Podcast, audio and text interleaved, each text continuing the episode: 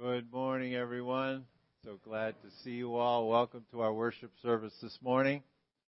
Uh, it is a communion Sunday, and so we're going to, in our worship time, focus on the mercy and the grace that God extended to you and to me by sending His Son. So let's start that by standing if you're able, and let's sing first the song Wonderful, Merciful Savior.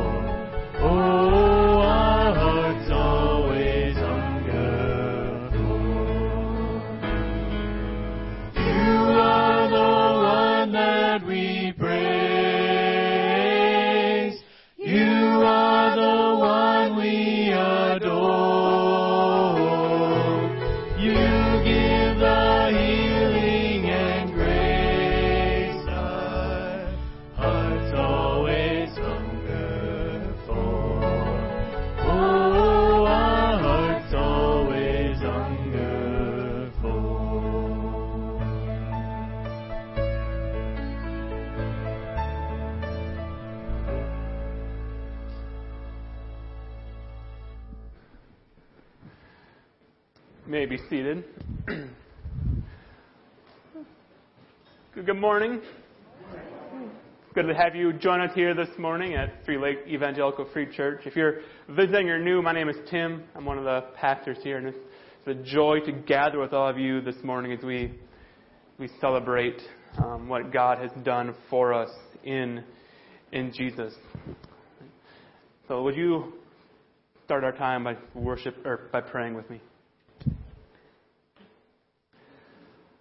Father, as we as we just sang, like you you are the one that our that our hearts hunger for, that we that we need And so we, we come before you this morning and we praise you. We, we honor you. We want to glorify you for all that you've done for us in Jesus. Even when we are weak, even when we fail, Jesus was faithful on our behalf. We can gather this morning, those of us who have placed our faith in you, knowing that we are forgiven, that we are right before you because of your great mercy and grace towards us. And God, with the, the truth of that reality, would that stir our hearts this morning, that as we sing, as we hear your word, as we reflect on what you've done for us, that it would move us, that it would compel us to worship you. Would we never cease being amazed by what a great God you are, what an amazing Savior Jesus is? God, would that move us to worship you and to love others well, to serve others, and to desire to honor God, honor you with our lives? We pray for those in our church family this morning who are struggling with various ailments, whether it's physical ailments or it's just being in a hard place emotionally. God, that you would be with them, that you would bring comfort to those. Would you pray for all that's going on in the world, all the signs of the brokenness going on around us, God, that you would be at work to bring about your good purposes, even in the midst of hardship and trial and difficulty, that you would make your glory evident even through all the brokenness we see around us. We pray for those who are wrestling with that brokenness, that you would be with them, that you will give them comfort and strength to endure all that they're going through. Would you be glorified this morning as we come and we worship you? Pray in Jesus' name. Amen. Before we go back to singing some more worship, just a couple of announcements I want to draw your attention to. So one is coming up the 4th of July this year is on a Sunday. And so we will have a worship service on Saturday night, July 3rd at 6.30 and no service on the morning of July 4th. Right, so we invite you to join us on the 3rd at 6.30. But on the 4th, we want to be able to bless our town, bless our communities. And so a way we want to do that is by passing out water uh, during the 4th of July parade or before the 4th of July parade. And so two ways you can help with that. One, you can donate just water, bottles of water to the church that we can pass out. So you can just drop those off, bring those to church with you, drop them off outside the office we would be thankful for that. Or you can help us by like, volunteering to distribute water on before the parade on the 4th. And so if you want to do that, you can contact the church office. Another way you can have the opportunity to volunteer and to serve here is through um, just helping set up coffee on on Sunday mornings. JP and the Bodies have been doing a great job of getting coffee ready for us. We're looking for a few more people who can come alongside and help, and maybe like once a month set up the coffee and if nothing else, if you volunteer to do that, like that'll make you my favorite person that morning. So you have that going for you, if nothing else. And then we also have VBS come up at the end of July. We, we volunteer for that. You can talk to Sherilyn if you want to serve our children in our community in that way. So let's again enter into time of worship. So one of the themes of our of the sermon today will be that Jesus is a friend for sinners. Let me just read a passage of Scripture from John chapter 15. This is Jesus in a long um, session that he had speaking directly to his disciples. Listen to this word from the Lord. I have loved you even as the Father has loved me. I want you to remain in my love.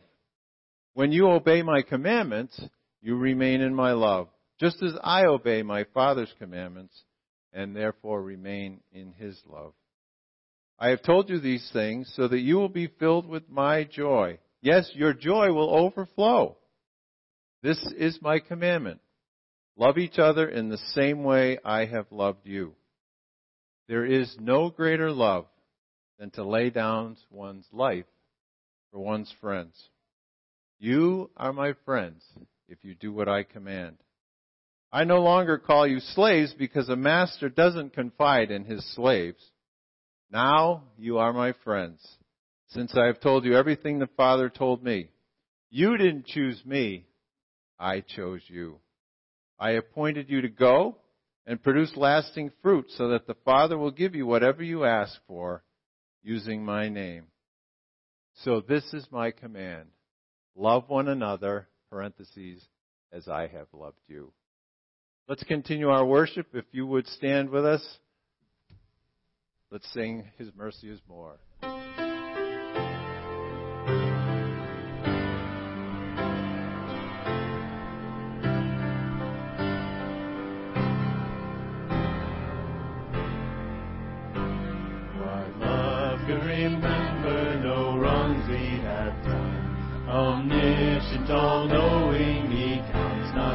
Not. Thrown into a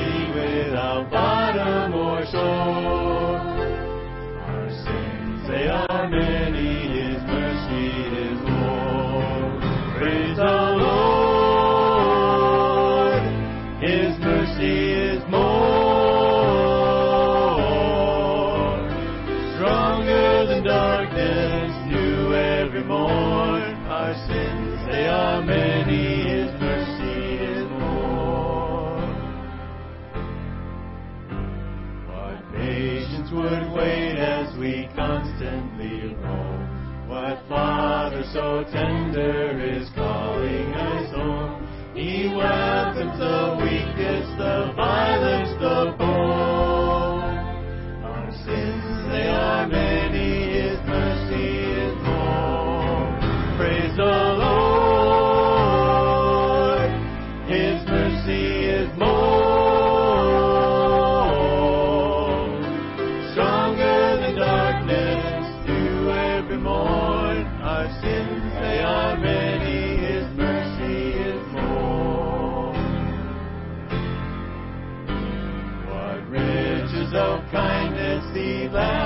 on us. His blood was the payment, His life was the cost. We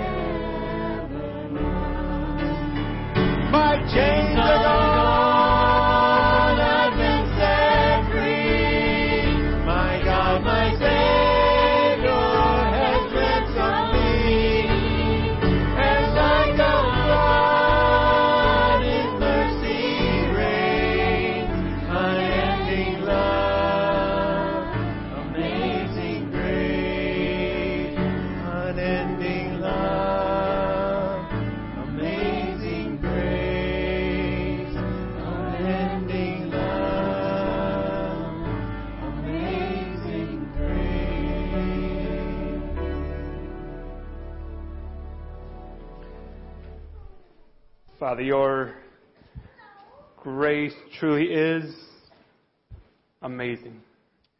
Would we not lose sight of that amazingness? Would we never forget why your grace is so amazing, right? That we are utterly in need of your grace, that without your grace, we would be without hope. Would we we continually remember what is so amazing about grace, and we not lose sight of that. Pray in Jesus' name, amen. You may be seated. You may remember a few months ago, Nolan and Brooke Vanderpog were here their missionaries we support at the church, and they had announced at that point that they were expecting their first child. And so we just want to let you know that they did have that child, that baby Silas is born and doing healthy, and so we want to celebrate that with them. So, during the 1989 NCAA men's basketball tournament, Georgetown was one of the heavy favorites in that tournament. In fact, they were such a heavy favorite that TV commentator Dick Vitale. He was, he was so confident they would win their first round game against Princeton that he said that he would wear a Princeton cheerleader's outfit if Princeton won that game. Like he was just totally confident Georgetown is going to win this game. And he had good reason to be confident. Georgetown was a number one seed in the tournament. Princeton was a 16 seed. At that point in history, no 16 seed had ever beaten a number one seed in a NCAA tournament game. Princeton had won 10 fewer games that year, uh, despite the fact that they played far weaker competition. It's like no one expected Princeton to win. In fact, Princeton's own coach said that he put the odds of them beating Georgetown at 450 million to one. And so, like, Vitale had reason to be confident. Like his reasoning was sound. And so he made this statement I'll wear a Princeton cheerleader outfit if they win. That's how confident he was. So then the game started. But Georgetown, like, could not pull away. Right? In fact, Princeton led 29-21 at halftime. And like, I just imagine Vitale in that moment. Like, he had been so sure Georgetown was going to win. Like, and he had to, like, be having some doubts now, like some things that happened that had caused his confidence to wear away. And the game remained close throughout the second half. And with 15 seconds left, Princeton had the ball and trailed by only one point. They were one basket away from pulling off one of the biggest surprises in all of sports history. And I just like think about like what Vitale must have been going through in his head at that moment. Like, he's one basket away from having to wear a cheerleader outfit. Like, he'd be like, how can I get out of this? Like, what, how can I back out? Like, his confidence had to be nearly gone. Events had unfolded that made him lose all his confidence, right? His confidence had eroded. And so Princeton's one shot away from glory. They bring the ball down the court. First they shoot, and the ball goes out of bounds. Then with five seconds left, they get or with one second left, they get one more shot at it. They inbound, put up a shot, miss. Right? And Georgetown escapes. They get the victory. They escape the embarrassment of being the first 16 seed to lose to a number one seed. And Vitale escapes the embarrassment of wearing a cheerleader outfit. And think about, he had just been so sure, so confident before that game started. But then events slowly unfolded in a way that made him lose some of that confidence. And maybe you've been in a similar situation in your own life, or you've been so confident of something at some point, so sure of something at some point. Like, and then events play out that cause you to lose some of that confidence. And in today's passage in Luke chapter 7, John the Baptist is going to find himself in one of those situations. This is the John who once said of Jesus, or he says, John says, I baptize you with water, but one who is more powerful than I will come, the straps of whose sandals I am not worthy to untie. He will baptize you with the Holy Spirit and fire. So John says, there's one to come after me who is greater than I. And then he baptized Jesus, and at that baptism he said this. He said, look, the Lamb of God who takes away the sins of the world. This is the one I meant when I said, a man who comes after me has surpassed me because he was before me. I saw the Spirit come down from heaven as a dove and remain on him. I have seen and I testify that this is God's chosen one. John was confident. John was sure that Jesus was God's chosen one, that Jesus was the one who is to come. But then the story continues. And something happens that causes John's confidence to erode. And so in this passage, John sends some of his followers to Jesus and they ask him a question. They ask, Are you the one who is to come? John had confidently declared that Jesus was the one who is to come, and now his confidence is fading. And he asked, asked the question, Are you the one who is to come? Like, are you the Messiah, Jesus? Like, like, what could have happened that made John lose that confidence? And that question, right? Are you the one who is to come? Is Jesus the Messiah? It's a question we all must answer in our own lives. Do we believe that Jesus is the Messiah, the Lamb of God, who takes away the sins of the world? And for many of us who are here, at one point in our life, we confidently answered yes to that question. Like we were sure, we are sure that John, Jesus is the Messiah, the one who is to come, the one who takes away our sin. Just like John was confident at one point in that answer. But also for many of us, there have been times when we, like John, have questioned our certainty on that issue. When we've had our doubts. When we've had moments where we've wondered, like, is Jesus really who he claims to be? Or maybe there's some of you here who you've never made a decision about what you believe about Jesus. You've, you've never really felt the confidence that Jesus is God's long promised Messiah, the one who can take away your sins. In either case, whether you've gone through periods of doubt or you've never decided in the first place, my hope is that you'll leave here either reassured or convinced for the first time that Jesus is a friend of sinners and he is the one who is to come. And we'll get to that friend of sinners part towards the end of the sermon. But first, John, Jesus is going to respond to John's question. He could seek to reassure John that he really is indeed the one who is to come. But before we get to how Jesus answered, let's take a closer look at John's question. We pick up the story in Luke chapter 7, starting in verse 18. John's disciples told him about all these things, right? And these things are what we heard about last week that Jesus had healed by the power of his word from a distance, and he had raised someone from the dead. And so Jesus is doing these incredible acts. And these incredible acts bring that question back to John's mind. So he sends disciples and they ask him the question. So John calls two of his disciples and he sent them to the Lord to ask, Are you the one who is to come? Or should we expect someone else? When the men came to Jesus, they said, John the Baptist, John the Baptist sent us to ask, Are you the one who is to come? Or should we expect someone else? So John sends some disciples and they ask him this very important question. Are you the one who is to come? If you're thinking through this, you might think for yourself, like, the first question that pops in your head may be like, well, why did John send disciples to ask this question? Why didn't John ask the question himself?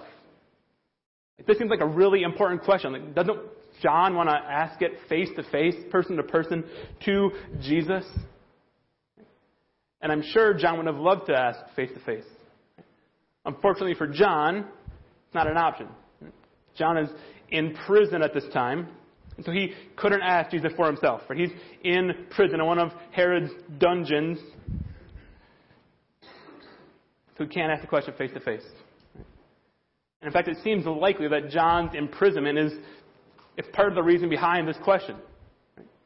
If you think way back, Luke chapter 4, when Jesus is just starting, he had his first public ministry act, right? He preaches in a synagogue, and he reads from the book of Isaiah where it's written, He has sent me to proclaim freedom for the prisoners. And then Jesus says, Today this scripture is fulfilled in your hearing. And so Jesus, in that moment, was claiming to be the Messiah. And part of the Messiah's ministry was to set prisoner free. But in that time, uh, from John the Baptist's perspective, things had gone in the wrong direction. He had gone from not in prison when Jesus said that to in prison. And you can imagine how that would cause doubt to creep into John's mind. Like, are you really the one who's going to set the prisoner free?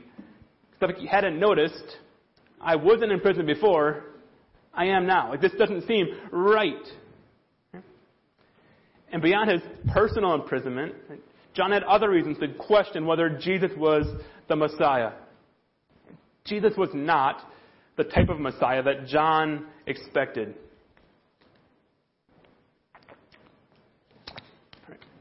When John came, his message was one of, of warning of the judgment that would come for those who didn't repent. In fact, as he prepared the way for the Messiah, he said this. He said, The axe is already at the root of the trees, and every tree that does not produce good fruit will be cut down and thrown into the fire. So John had expected the Messiah to come and to like bring God's judgment on the religious hypocrites in Israel and like overthrow Rome while he was at it. That was what he expected. He expected judgment and divine judgment. But Jesus wasn't doing that. All the report John is hearing about Jesus is how Jesus is doing all these acts of mercy and he's healing people. He's helping people in need. He's performing miracles. And that's not the kind of Messiah that John had expected. And because of that, he's starting to doubt whether Jesus really is the one who is to come. Jesus is not acting in accordance with John's expectations. So as John sits in this dark, dank prison cell, he goes through this kind of dark night of the soul where he begins to question whether everything he thought he knew was right.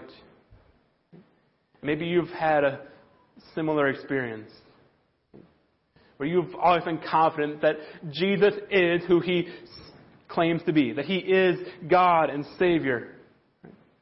But then all of a sudden you experience something, you go through something that brings about a period of doubt in your life. Maybe you're experiencing that right now. Like you're sitting here in church because that's what you do on Sunday morning, so you've always done on Sunday morning. And for most of your life, you've been sure that you've believed the right things about Jesus. But maybe like this morning you're wrestling with something that's gone wrong in your life, or God hasn't acted the way you thought He should. And because of that, you're sitting here and you're not sure what you believe anymore. If that's you this morning, like first, like, we're glad you're here.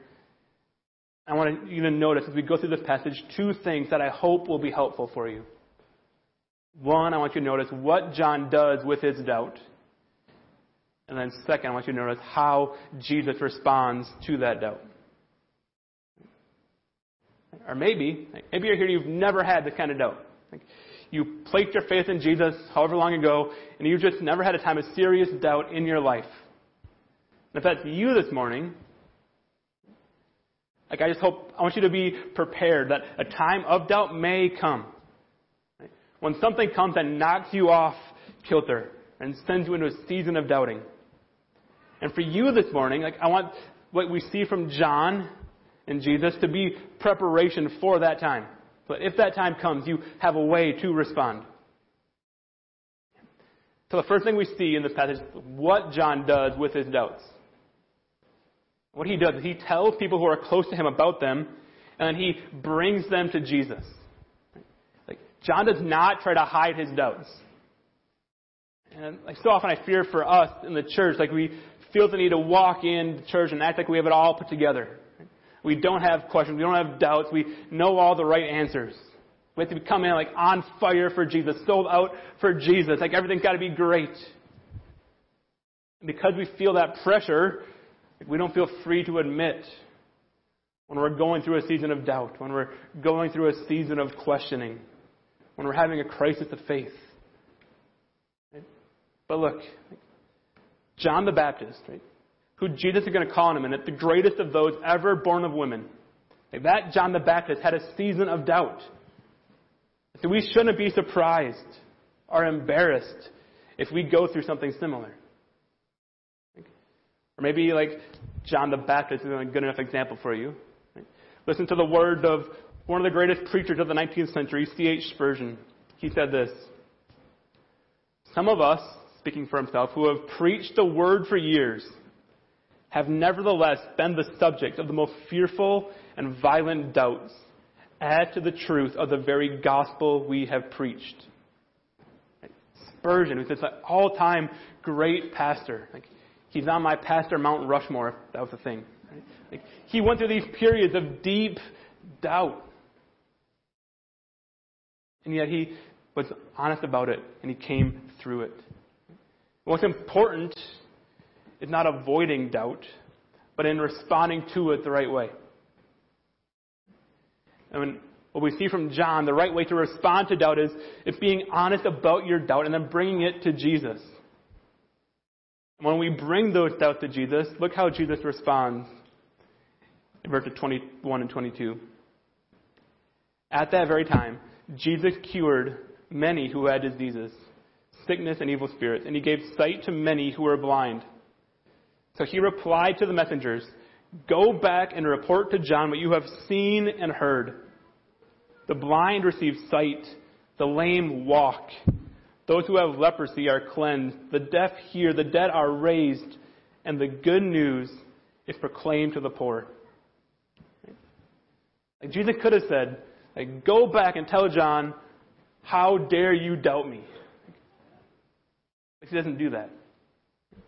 Instead, he gives John's disciples an answer to bring back to John. He tells those disciples to tell John, the blind receive sight, the lame walk, those who have leprosy are cleansed, the deaf hear, the dead are raised, and the good news is proclaimed to the poor. And Jesus chooses this list of things very intentionally. Because he knows that John is a man who knows his Bible. So Jesus knows that when John hears this list of things, John's mind will go to the book of Isaiah. In Isaiah 35 and Isaiah 61, there's these passages that very clearly point to the Messiah, right? That clearly say what the Messiah will be like when he comes. And so in Isaiah 35, we read, Be strong, do not fear. Your God will come. He will come with vengeance, with divine retribution. And that's what John wants. Right? That's what John is expecting the Messiah to be. But Isaiah doesn't stop there. He continues. He will come to save you. Then, notice this, this should sound familiar. Then will the eyes of the blind be opened and the ears of the deaf unstopped. Then will the lame leap like a deer and the mute tongue shout for joy. Water will gush forth in the wilderness and streams in the desert. And Isaiah 61 says, The Spirit of the Sovereign Lord is on me, because the Lord has anointed me to proclaim good news to the poor. And so by giving this list of things he has done, Jesus is making it as clear as he can to John. Like, I am the Messiah. Like, I am the one who is to come. I may not be the type of Messiah you expected, John. I may not be doing things the way that you would prefer or the way you thought they would happen. But I am fulfilling what the Old Testament says the Messiah would be. I am the one who is to come. And then Jesus concludes by saying, Blessed is anyone who does not stumble on account of me. And in saying that, Jesus is saying, like, I will not always do things the way you would expect. And that shouldn't surprise us. Like, He is the all knowing, all wise God of the universe, and we are finite human beings. But for those who trust Him, those who do not let His unexpected methods cause them to stumble, they will be blessed by having placed their faith in Jesus. Here's what we learn from all this. I said before, like it's not wrong to have doubts. Doubts come for many Christians at various times. In fact, if you've never had a period of doubt, it may be an indication that you aren't asking the hard questions. And if you don't ask the hard questions, that can leave you vulnerable when the hard questions find you. And they will find you. Tim Keller puts it this way A faith without some doubts is like a human body with no antibodies in it. People who blithely go through life too busy or indifferent to ask the hard questions about why they believe as they do will find themselves defenseless against the experience of tragedy. A person's faith can collapse almost overnight if she failed over the years to listen patiently to her own doubts, which should only be discarded after long reflection. It's like, don't hide your doubts. Don't push them down, avoid them. Don't try to avoid answering the hard questions. Don't be embarrassed about your doubts. Having periods of doubt is not a sign that you are a weak Christian. It's a sign that you are intellectually honest. And you'll be stronger for having wrestled through your doubts. William Barclay says, if a man fights his way through his doubts to the conviction that Jesus Christ is Lord, he has attained to a certainty that the man who unthinkingly accepts things can never reach. But what matters is not avoiding doubt, but responding to doubt in the right way. And John the Baptist modeled that right way for us. For us. He is open, he's honest about his questions and his doubts, and he brings those doubts to Jesus.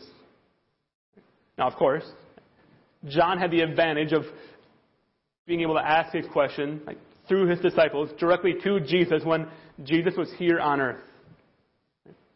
But we're still able to bring our questions to Jesus in prayer. We trust that He hears us when we pray, that He will not be offended by our doubts. We see David do this over and over again in the Psalms. He's incredibly open and honest about his doubts and his disappointments with God. And he brings them directly to God in prayer. So we should, should not be shy to bring our doubts before God and Jesus as we pray. We can also bring our doubts to, to the body of Christ, right? To the church.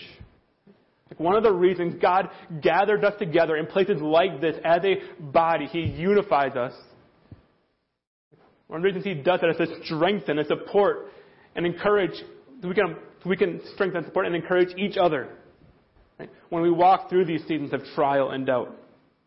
Like, and my hope and my prayer for us as a church is that we would continue to be the type of body where people feel free to confess their struggles. Where people from all walks of life can come and know that they can bring their doubts and they can re- receive encouragement and help and not judgment or indifference. Stepping into someone else's trials and difficulties is never easy. I'm definitely not great at it. But if we're going to take seriously the call to be the body of Christ, to be his body as the church, and to be like Christ to those around us, then we must be a people who, other people feel free to bring their hardships and their doubts to. And the way we can support people if they walk through doubts is to do what Jesus did for John, which is to point them back to what Jesus has done. Jesus reminded John how he had given sight to the blind, how he had raised the dead, how he had preached good news to the poor. So as we seek to help people who walk, who are walking through doubt, or if you're walking through doubt yourself? The way to help overcome that doubt is to remember who Jesus is and what he has done.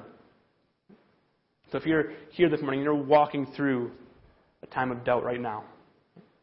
My hope, my prayer for you is that you would remember. That you would think back on all the ways that God has worked in your life over the years. That you would read God's Word and remember all that Jesus did for you on the cross.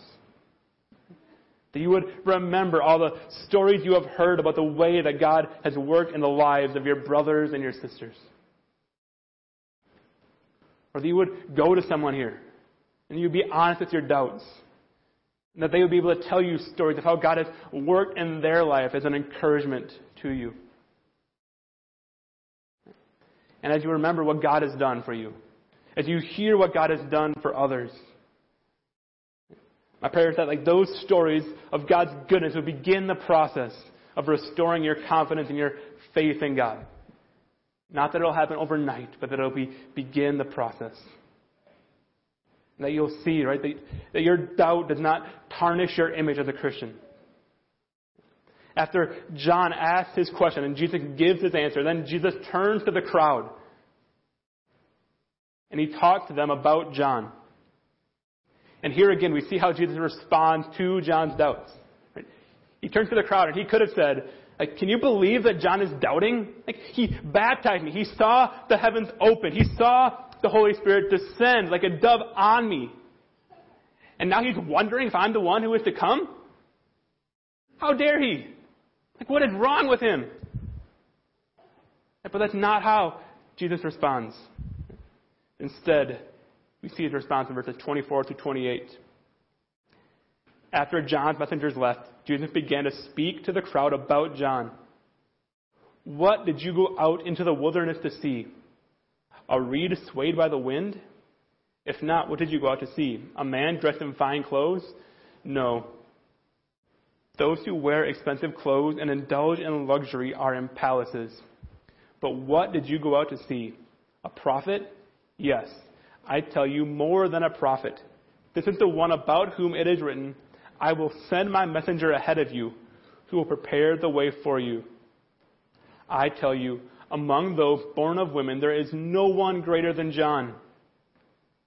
Yet the one who is least in the kingdom of God is greater than he.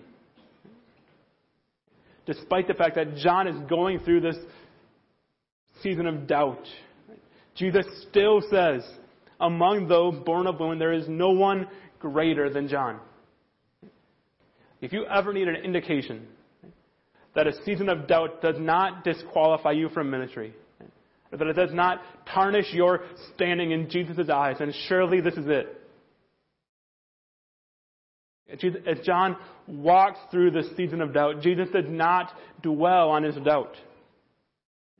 Instead, he remembers all that John's faith has caused John to do in the past. So again, if you're going through a season of doubt right now, or if you feel some lingering guilt over a season of doubt you've had in the past, let this be an encouragement to you. Because at the end of the day, it is not the strength of your faith that matters. It is the strength of Him who you have placed your faith in that matters. think of the, the father of the demon possessed boy. He was desperate for his boy to be healed. And so he turns to Jesus and he says, If you can do anything, take pity on us and help us. And Jesus replies, If you can, everything is possible for one who believes. Do you remember how the boy's father replies? I do believe. Help me overcome my unbelief. That's just a sliver of faith, like a sliver of belief. I believe, help me, help my unbelief. And that sliver of faith is enough for Jesus to heal the boy.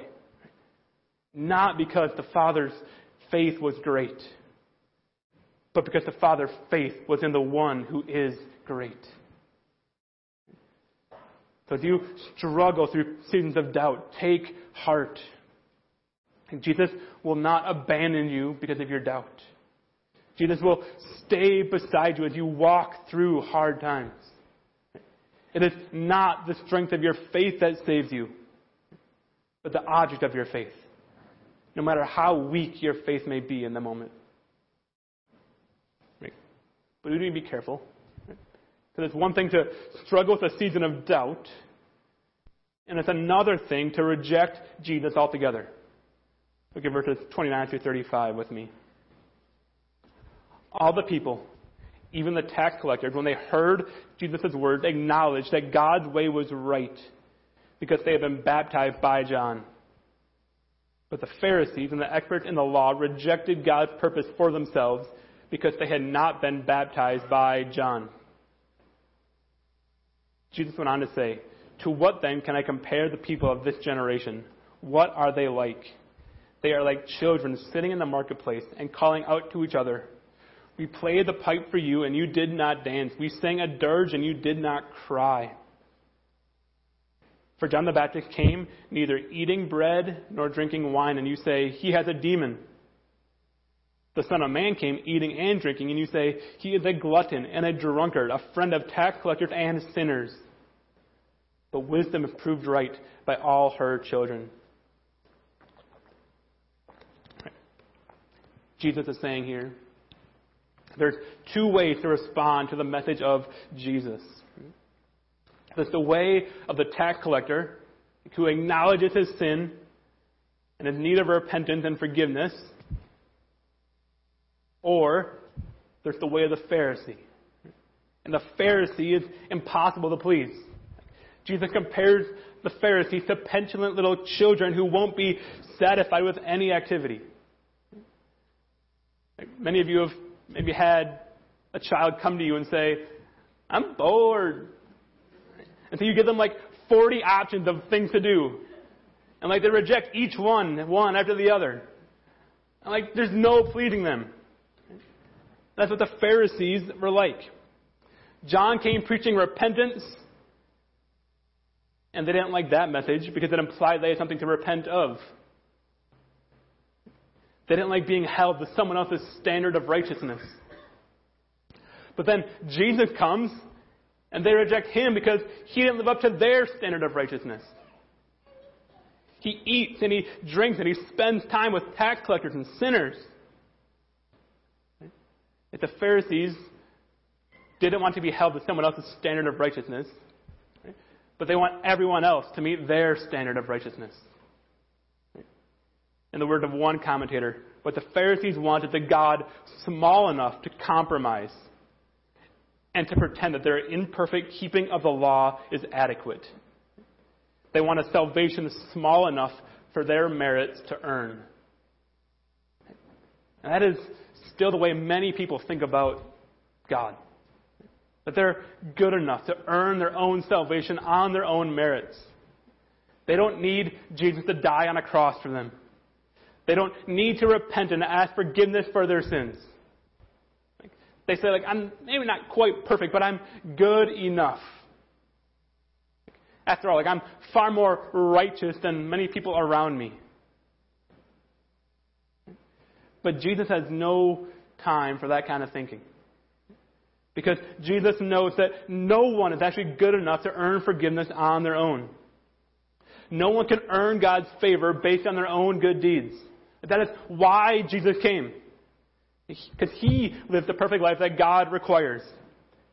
And that's why he is a friend to sinners. Because those who know they are sinners know they need the forgiveness that only Jesus can offer. And so, let me ask this morning which response to Jesus have you chosen? The response of the Pharisee or the response of the tax collector? Like, do you believe that you are righteous enough on your own, by your own effort?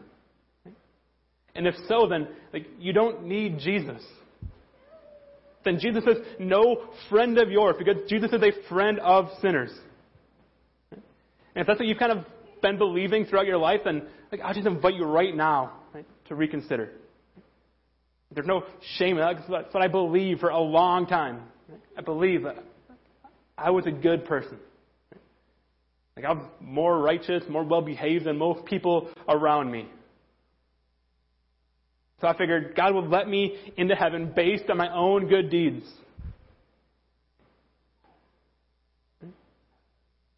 But it became clear, right? the Bible became clear that like there is no one who meets God's standard of righteousness. Right? That we all sin, we all fall short of the glory of God. And like that hit me, like I realized I've been living under the assumption that I was good enough to earn my way into heaven, but that it wasn't true. And so if that's you this morning, like I would invite you to repent. Right, to recognize that you aren't righteous enough to stand before God on your own. That you need a Savior. And I would invite you to trust that Jesus is that Savior. That He lived the perfect life that God demands, and that you and I have failed to live but that despite his perfect life, he died a sinner's death on the cross. And on the cross, Jesus, God treats Jesus as if he lived the sinful life you and I lived, so that by placing our faith in him, God treats us as if we had lived Jesus' sinless life. That is our only hope of salvation. Not our own righteousness, but Jesus' righteousness given to us. And what is utterly astounding is that Jesus makes that righteousness available to us through his death and burial and resurrection. And so we're going to take communion in a minute. Right? This is what we remember as we take communion. As we taste the bread, like we remember that as real as that bread is in our mouth, so is the, so real is the fact that the Son of God became man and gave up his body for us that we may have eternal life. And as we taste the sweetness of the, of the grape juice, we remember the sweetness of having our sins forgiven because Jesus poured out his blood for us. We're going to take communion together in a few moments. But before we do that, I just want to give a couple moments to reflect. To, to reflect on our, on our need for Jesus. How we are lost without him. I want to reflect on how precious it is that Jesus came to be a friend of sinners. Let's pray.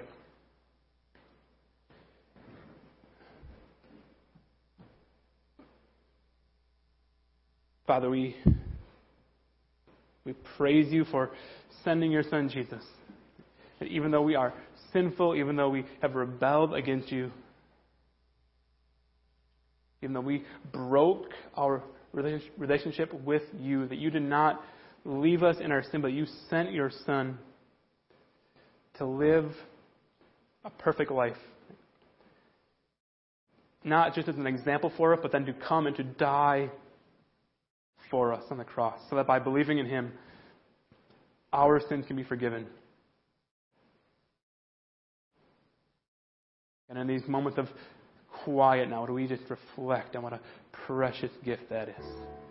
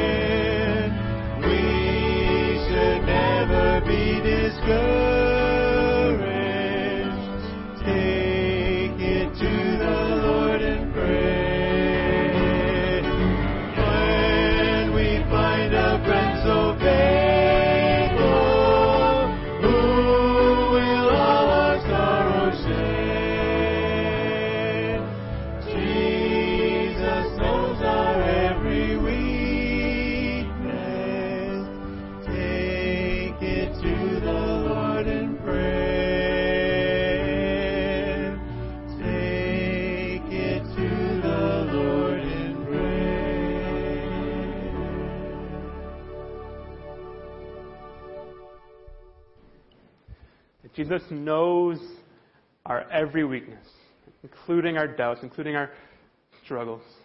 We take it to Him in prayer. And this communion road to take, right, is a promise that even though He knows our struggles, knows our trials, knows our failures, He still died for us.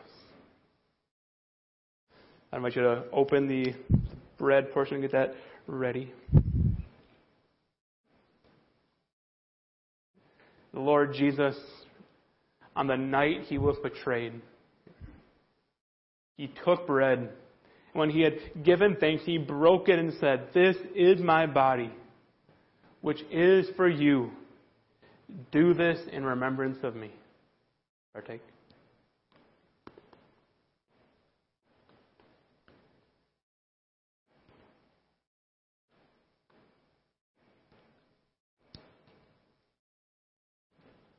In the same way.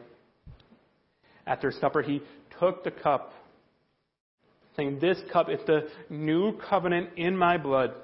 Do this whenever you drink it in remembrance of me. For whenever you drink this bread and eat this bread and drink this cup, you proclaim the Lord's death until he comes. Partake.